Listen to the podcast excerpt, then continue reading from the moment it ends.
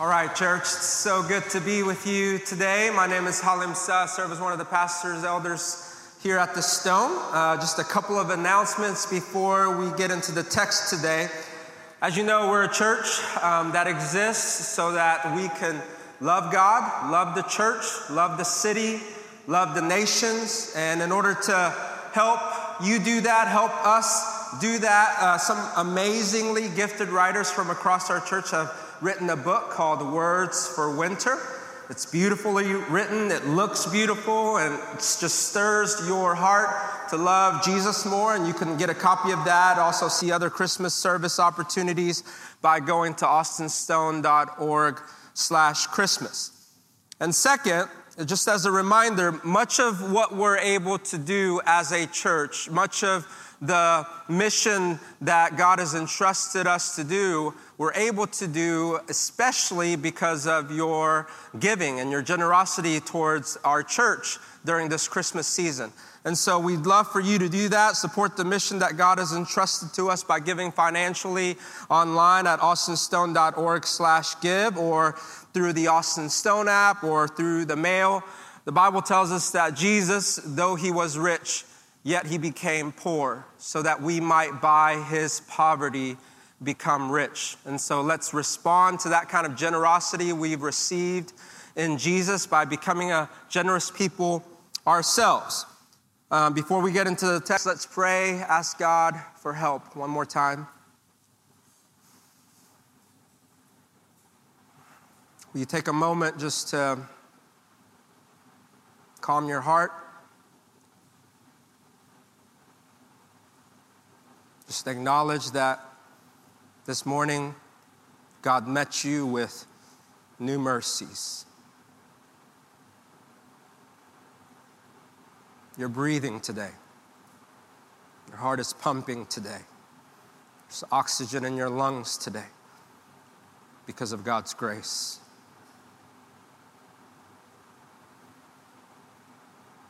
You're able to think today. Your heart is able to comprehend today because of God's great mercy. Wherever you're at, will you pray for those to your right, to your left, that God would show up, that by His great mercy He would speak to them?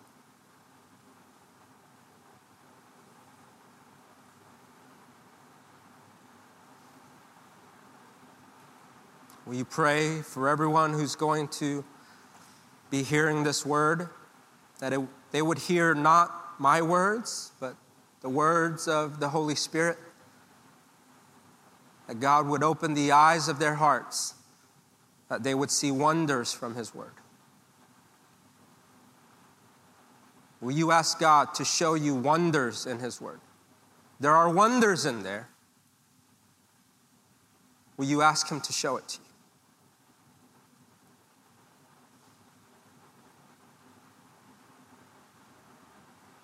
So, Father, we ask you for that and nothing less than that, that you would open the eyes of our hearts that we may see wonders from your word, Lord. We ask you in the name of Jesus. Amen. We've been working our way through the Gospel of Matthew.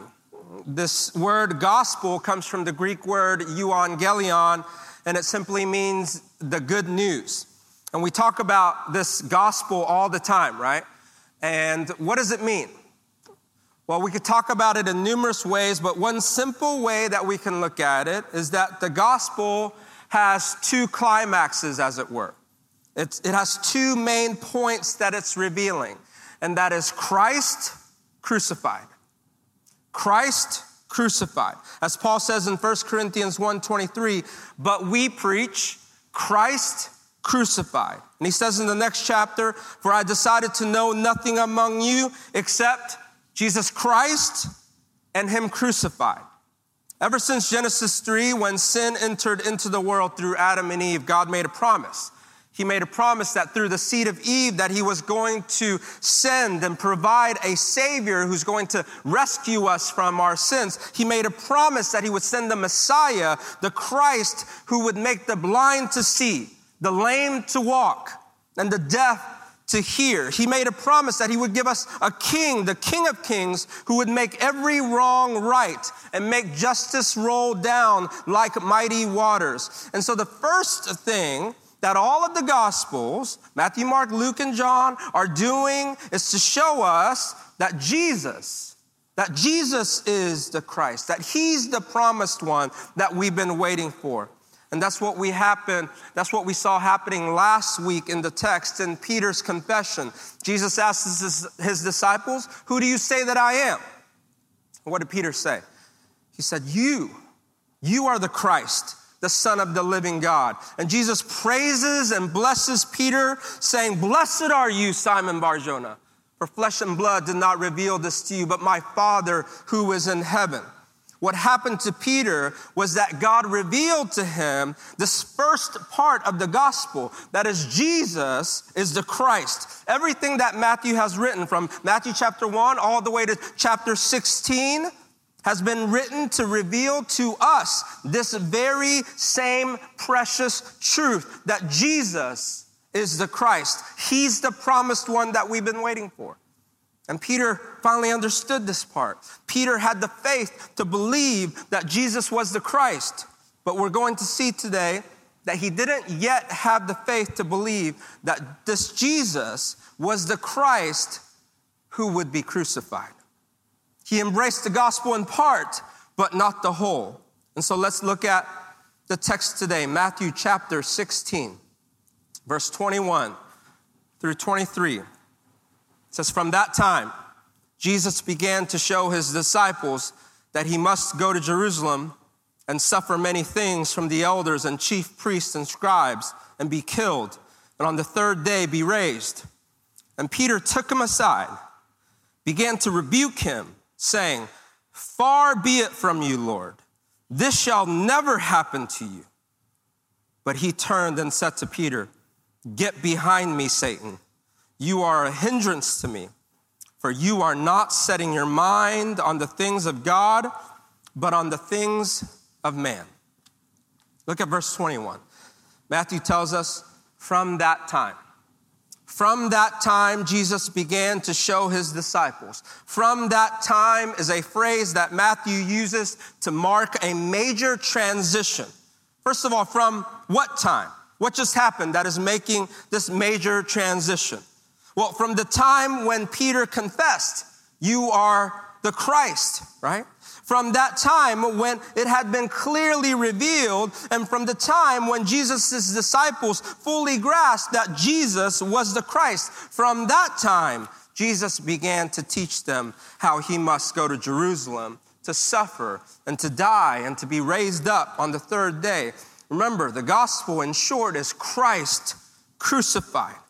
And Peter and the disciples have come to understand this Christ part of the gospel, but now they needed to be taught the Christ crucified part of the gospel.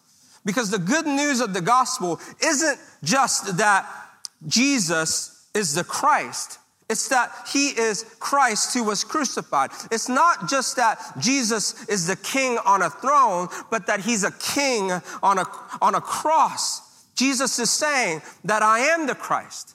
I am the Messiah. I am the king that you've been waiting for, but I'm not a king that you could have ever imagined.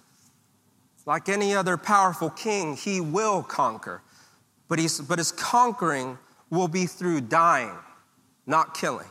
Like any conquering king, he will triumph, but he will triumph through serving, not being served, not by taking up power, but by laying it down. He is the Christ but none like we could have ever imagined. He's not just Christ, He's Christ crucified. And so we're going to be looking at not just Christ today, but Christ crucified. Not just the King today, but the King's cross. In three ways, we're going to be looking at the cross of Jesus. First, the necessity of the cross. The necessity of the cross. Second, the offense of the cross the offense of the cross. And lastly, boasting in the cross. First, the necessity of the cross. Read with me again in verse 21. From that time, Jesus began to show his disciples that he must go to Jerusalem and suffer many things from the elders and chief priests and scribes and be killed and on the third day be raised. It says that Jesus began to show his disciples that he must, right? That he must go to Jerusalem to suffer many things and that he must be killed. He uses this word must, and I want us to see that it's one of the weightiest words of Jesus recorded for us in the scriptures. Peter confessed, Jesus, you are the Son of the living God. And what Jesus is showing us is that when it comes to our salvation, Jesus simply being God, Jesus simply being the Son of the living God, wasn't enough. You see, Peter thought that simply recognizing Jesus to be the Son of God and by committing to follow this Jesus for the rest of his life, that that that would be enough. But when Jesus says to his disciples, I must suffer. I must die. He's saying, No, that's not enough, Peter. Me being God and you following me is not enough. Something else is required for you to be saved. When it comes to Peter's salvation, when it comes to the disciples' salvation, when it comes to our salvation, listen, Jesus being God and our recognizing that and therefore our committing to follow him all of our days is not enough. Is not enough. If anything short of the suffering and the death of Jesus was sufficient to save, don't you think when Jesus was in the Garden of Gethsemane praying and sweating great drops of blood and asking his Father, Father, is there any other way? Don't you think the Father would have spoken up and said, Son, yes, there is another way. You must not go to the cross. You must not die. You must not suffer. Why? Because there's another way. Why did God the Father remain silent? if our moral efforts, if our commitment to obey and follow Jesus, if our repentant hearts, being sorrowful when we sin, if those things were enough and sufficient to save us, God sending his son to the cross wouldn't be marvelous and glorious as we know it to be, but instead it would be cruelty in the highest form. It would be divine child abuse if it wasn't absolutely necessary, right? The only way that the Bible could ever say that God demonstrates his love for us and that while we were sinners, Christ died for us is if and only if the death of Jesus was the only possible way for us to be saved. If I took my family out to, Grand, out to the Grand Canyon and I told my family, Angela, the kids, this is how much I love you. And I jumped off the cliff and died. Would my kids say, Oh, how Father loved us? No, right? Death in and of itself cannot communicate love. But on the other hand, if we were in a situation where my dying was the only way that they could live, and I chose to die, then they would know how much I love them. If my dying was the only way that they could live. The death of Jesus demonstrates God's love for us because, and only because, the death of Jesus was the only way that you and I could be saved. Jesus is saying, I must go to Jerusalem. I must suffer. I must die because there was no other way for us to be saved. Now think about this. Death by itself, the death of just anybody couldn't, couldn't save? Jesus just being God here I am, I am the Christ. That wasn't sufficient to save us. It had to be both Christ crucified for us to be saved. And so, this is the reason that Satan did everything he could to keep Jesus from going to the cross and dying. We saw this earlier in Matthew chapter 4, didn't we? At the climax of Jesus' wilderness temptation, Satan took Jesus to a very high mountain, it says, and showed Jesus all the kingdoms of the world and their glory. And Satan, the God of this present fallen age, offered Jesus all that belonged to him, all that he was in charge over, under one condition that Jesus would fall down and worship him. Instead of going to the cross and obeying the Father, to obey him instead and not go to the cross. The deal that Satan was offering Jesus was the offer of all of his people without the cross. He was saying, You don't have to go to the cross to redeem your people. I'll just give them to you. Just don't go to the cross. Now, I want us to stop and really try to think about the implications of this offer.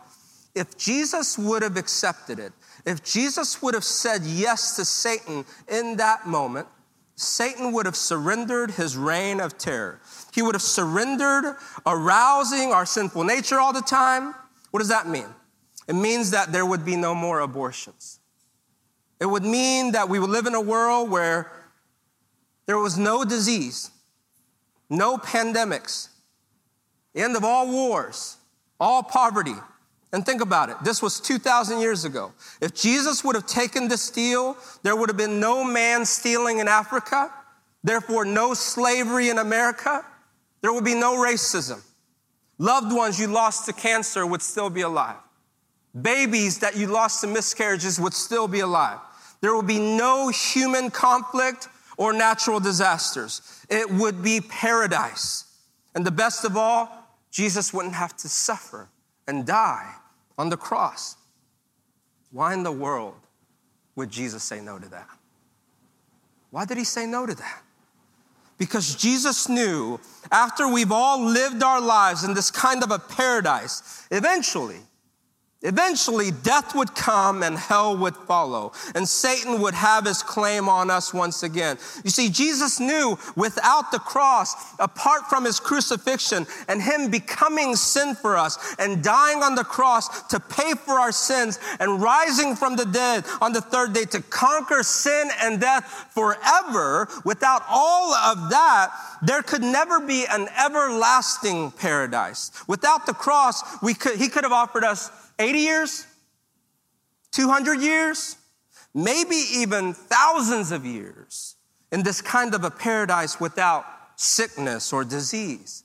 But eventually, eventually, death would come and hell would follow because because the sin that we all inherited from Adam wouldn't have been dealt with because the wages of sin is still death. We may be able to delay it but it was inevitable. Satan was offering a crossless claiming of his people, a counterfeit gospel, an imitation paradise, a kingdom without the cross. This was the temptation that Jesus felt all his life from Satan. But now, for the first time, he was hearing it from one of his own, Peter. Let's look at the next verse. Verse 23, 22. And Peter took him aside, began to rebuke him, saying, Far be it from you, Lord. This shall never happen to you. But he turned and said to Peter, Get behind me, Satan. You are a hindrance to me, for you are not setting your mind on the things of God, but on the things of man. What happened here? Peter was offended by the cross. He was offended by the cross. He saw the necessity of the cross, right? We saw the necessity of the cross. Now we're going to look at the offense of the cross. Jesus just explained the necessity of the cross, how he must suffer and die for our salvation. And then Peter takes Jesus aside and it says that he rebuked him for it. The sense of this text is that Peter took a hold of Jesus and forcefully drug him aside, right? This isn't just a rebuke, it's a get over here kind of a rebuke, you know? Peter spoke in a double negative in the Greek, ume. It was the strongest possible negation that you could ever say. Peter said, Far be it from you. This shall never happen to you. And as strong as Peter's rebuke of Jesus was, Jesus' rebuke of Peter was even stronger. Jesus turned and said to Peter, Get behind me, Satan. You are a hindrance to me. For you are not setting your mind on the things of God, but on the things of man. What a day Peter is having, right?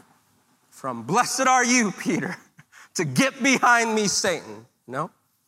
And this isn't days later or months later, this is just minutes later. Jesus says to Peter, You are a hindrance to me, Literally, Jesus says, You are a stumbling block to me from being associated with the rock upon which Christ will build his church to now a stumbling block. But if we stop and think about it, isn't this our story as well? One moment, we're just all in with Jesus. Perhaps on a Sunday morning like this, right? All in. But then not days later or months later, but by lunchtime, wheels come off, right? And why is Peter rejecting the cross so vehemently? Well, on the surface, it seems very simple. Peter loved Jesus, he didn't want Jesus to suffer and die. But Peter's reasoning goes deeper than that. If a disciple knew anything, they knew this that the disciple must follow their master. Peter wanted a Messiah that would take up power, not lay it down. He wanted a Christ who would go to Jerusalem and drive out the Romans and rule and reign and prosperity and abundance. Why?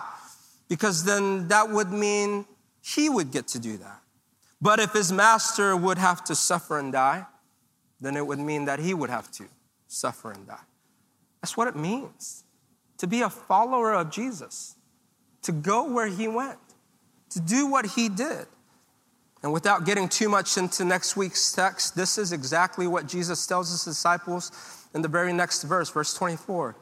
Then Jesus told his disciples, if anyone, not just his disciples, us, if anyone would come after me, let him deny himself and take up his cross and follow me. There's a life that Jesus is calling us to.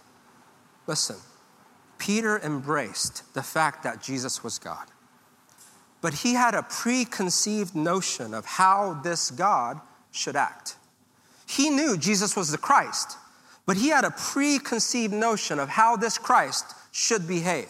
He had his own desires, his own plans for his life, and it didn't include the cross. Peter didn't have in his life goals suffering and crucifixion, but God did. God had a different plan, He had a different way. As Isaiah says in Isaiah 55, verse 8 through 9 For my thoughts are not your thoughts, neither are your ways my ways declares the Lord. For as the heavens are higher than the earth, so are my ways higher than your ways, and my thoughts than your thoughts. And so Jesus says in verse 23 Peter, you are not setting your mind on the things of God, but on the things of man.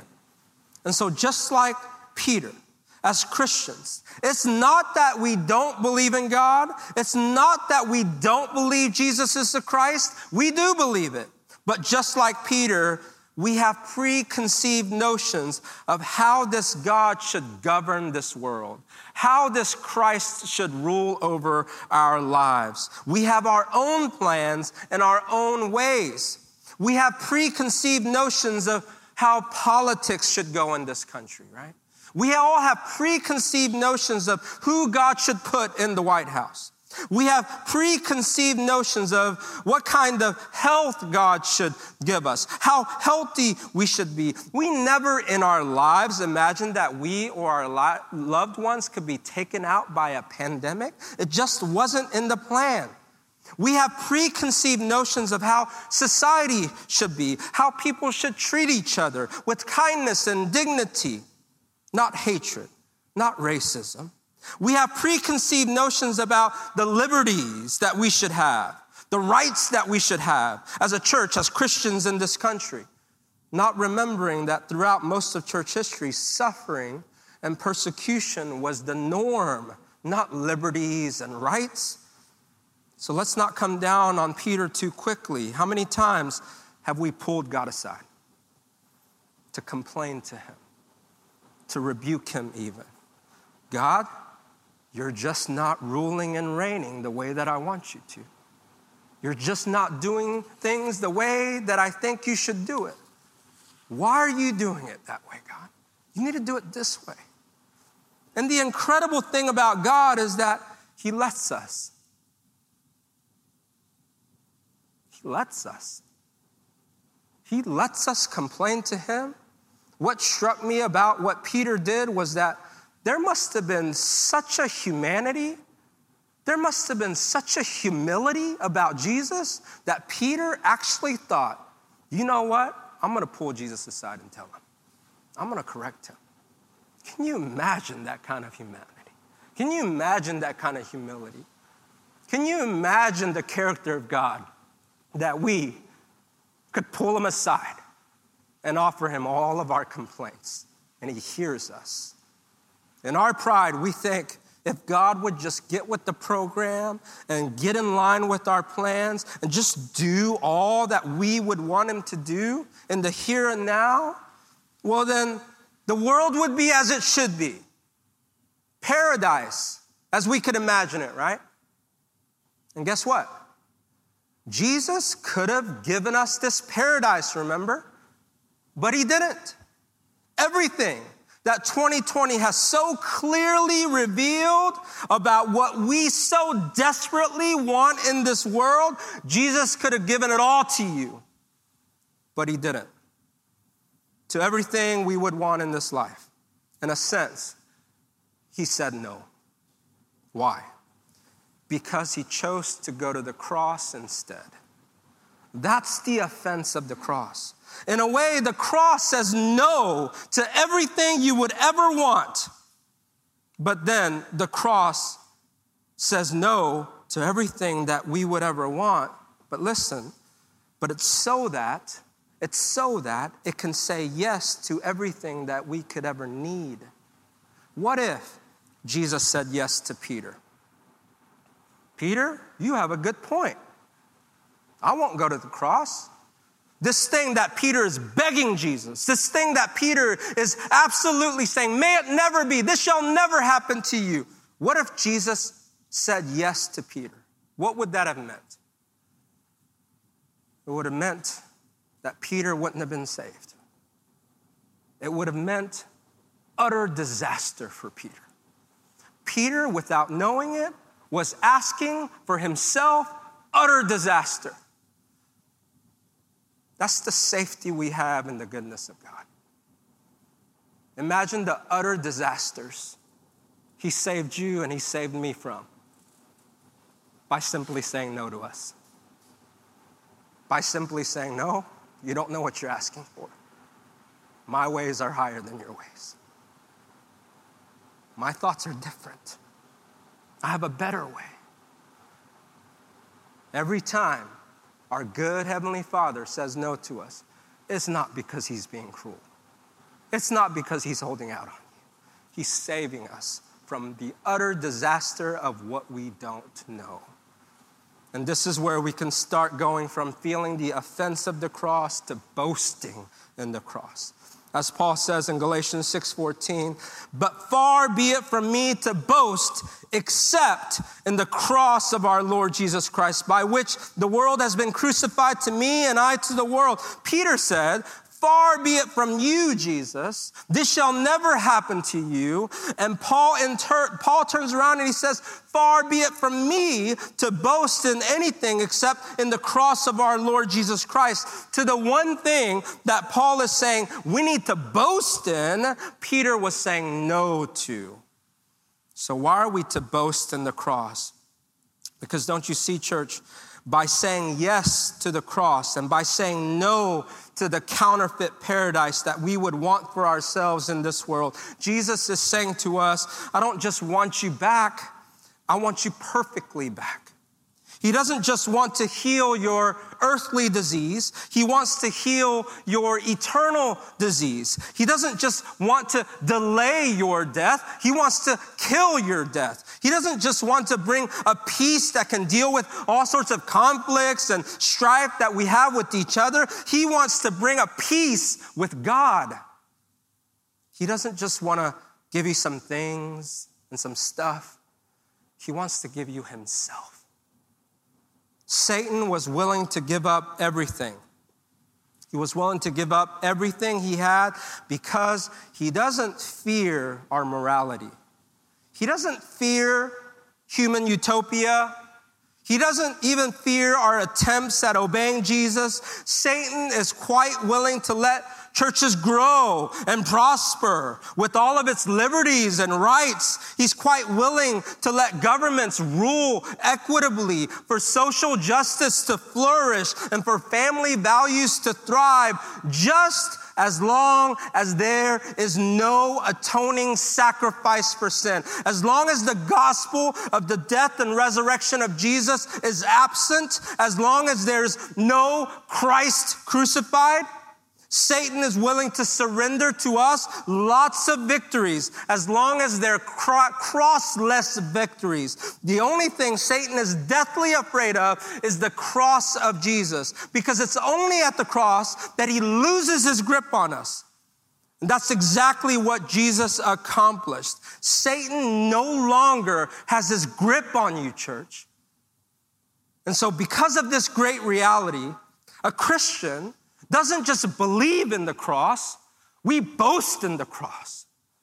We boast in the cross to the extent we say, This is the only thing I boast in. This is the only thing I put my hope in. This is the only way that I could wake up and live another day because of the cross.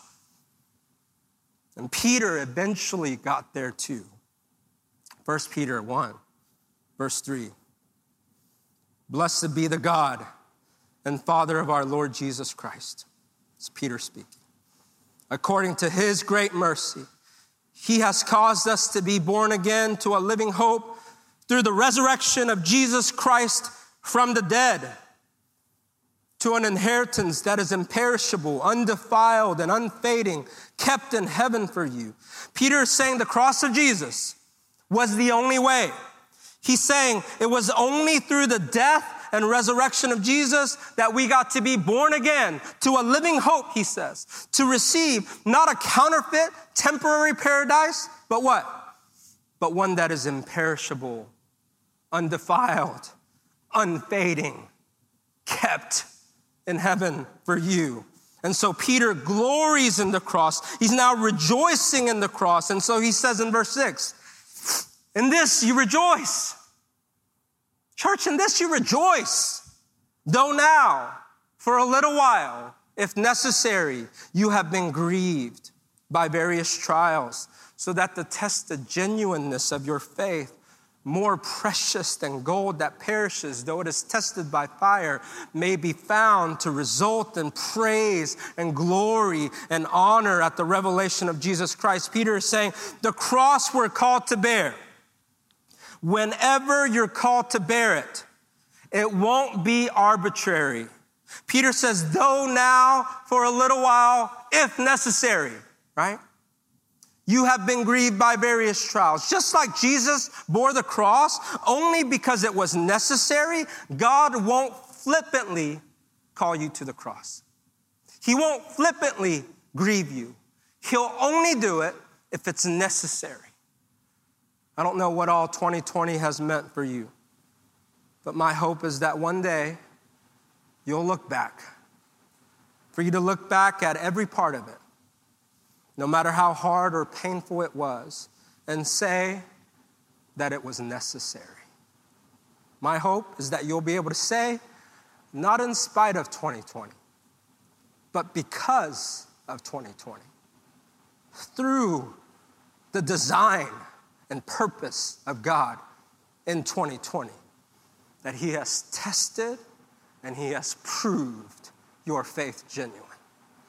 And Peter says, though now for a little while, for a little while, if necessary, he's encouraging us that the cross, it won't be forever. Church, 2020 won't be forever. Pandemics, broken governments, racial injustices, it won't be forever. And in hindsight, when we're sitting around in glory one day, it will seem as though it was only for a little while. Imagine that day. You're to be sitting around in glory one day, reminiscing, talking about how hard and crazy 2020 was. And maybe, maybe other hard, difficult things in your life. As painful as hard as all those things might have seemed at the time, you're going to say, it was hard, but it just seemed like it was only for a little while. It was for a little while. This was the part that Peter missed in Matthew 16. But he's learned it since then. That's the part that, what's the part that Peter missed in Matthew 16? Matthew 16, verse 21.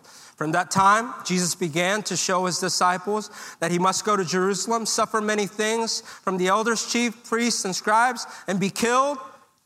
And what? And on the third day, and on the third day, be raised. Jesus did say he was going to suffer and die. But what else did he say? He said, On the third day, be raised. He missed the most important part. Peter missed the resurrection. Church, we may now, for a little while, if necessary, have to bear pandemics. Church, we may now, for a little while, if necessary, get sick, see our loved ones get sick, and maybe die. Church, we may now, for a little while, if necessary, have to live under broken governments. We may now, for a little while, if necessary, navigate the injustice and the pain of people and babies created in God's image, mistreated and killed. But it will not always be so because Jesus didn't just die, He rose again from the dead.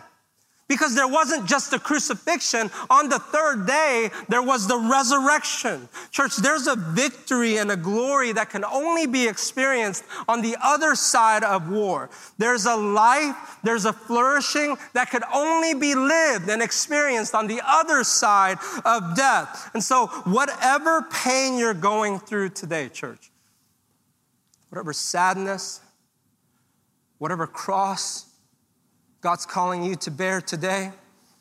Know that God has promised to you that there's going to be a glory on the other side. There's going to be a glory on the other side.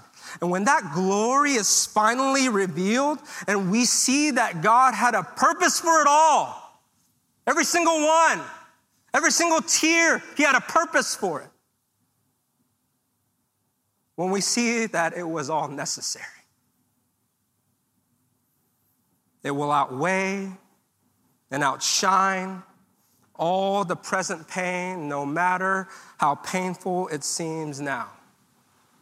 So that we can say, along with Paul in Romans chapter 8, for I consider, for I consider that the sufferings of this present time are not worth are not worth comparing with the glory that is to be revealed to us. This momentary, light afflictions are building up for us an eternal weight of glory that will outshine the sun. Let's pray.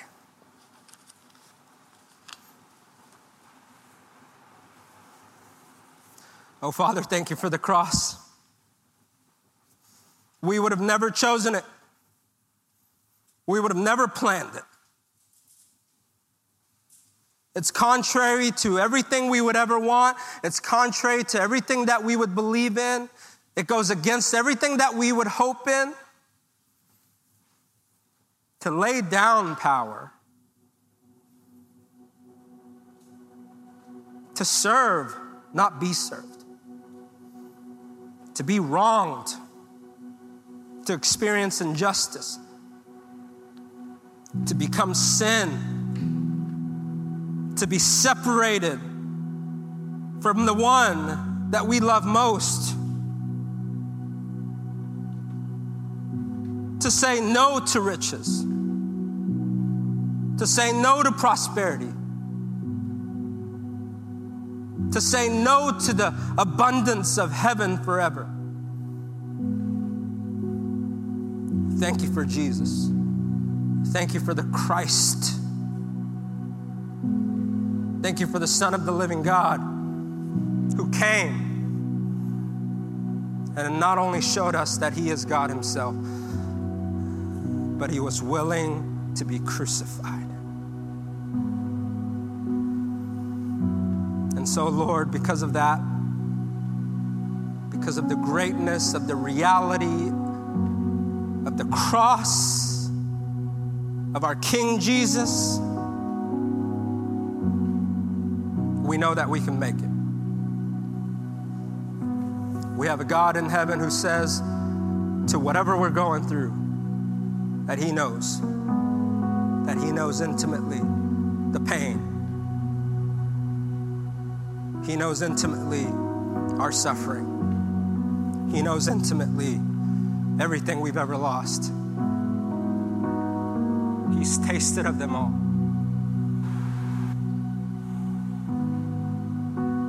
And so, Father, just as you've been doing by your Son through the Holy Spirit, will you hold us and will you lead us through life's various trials and pains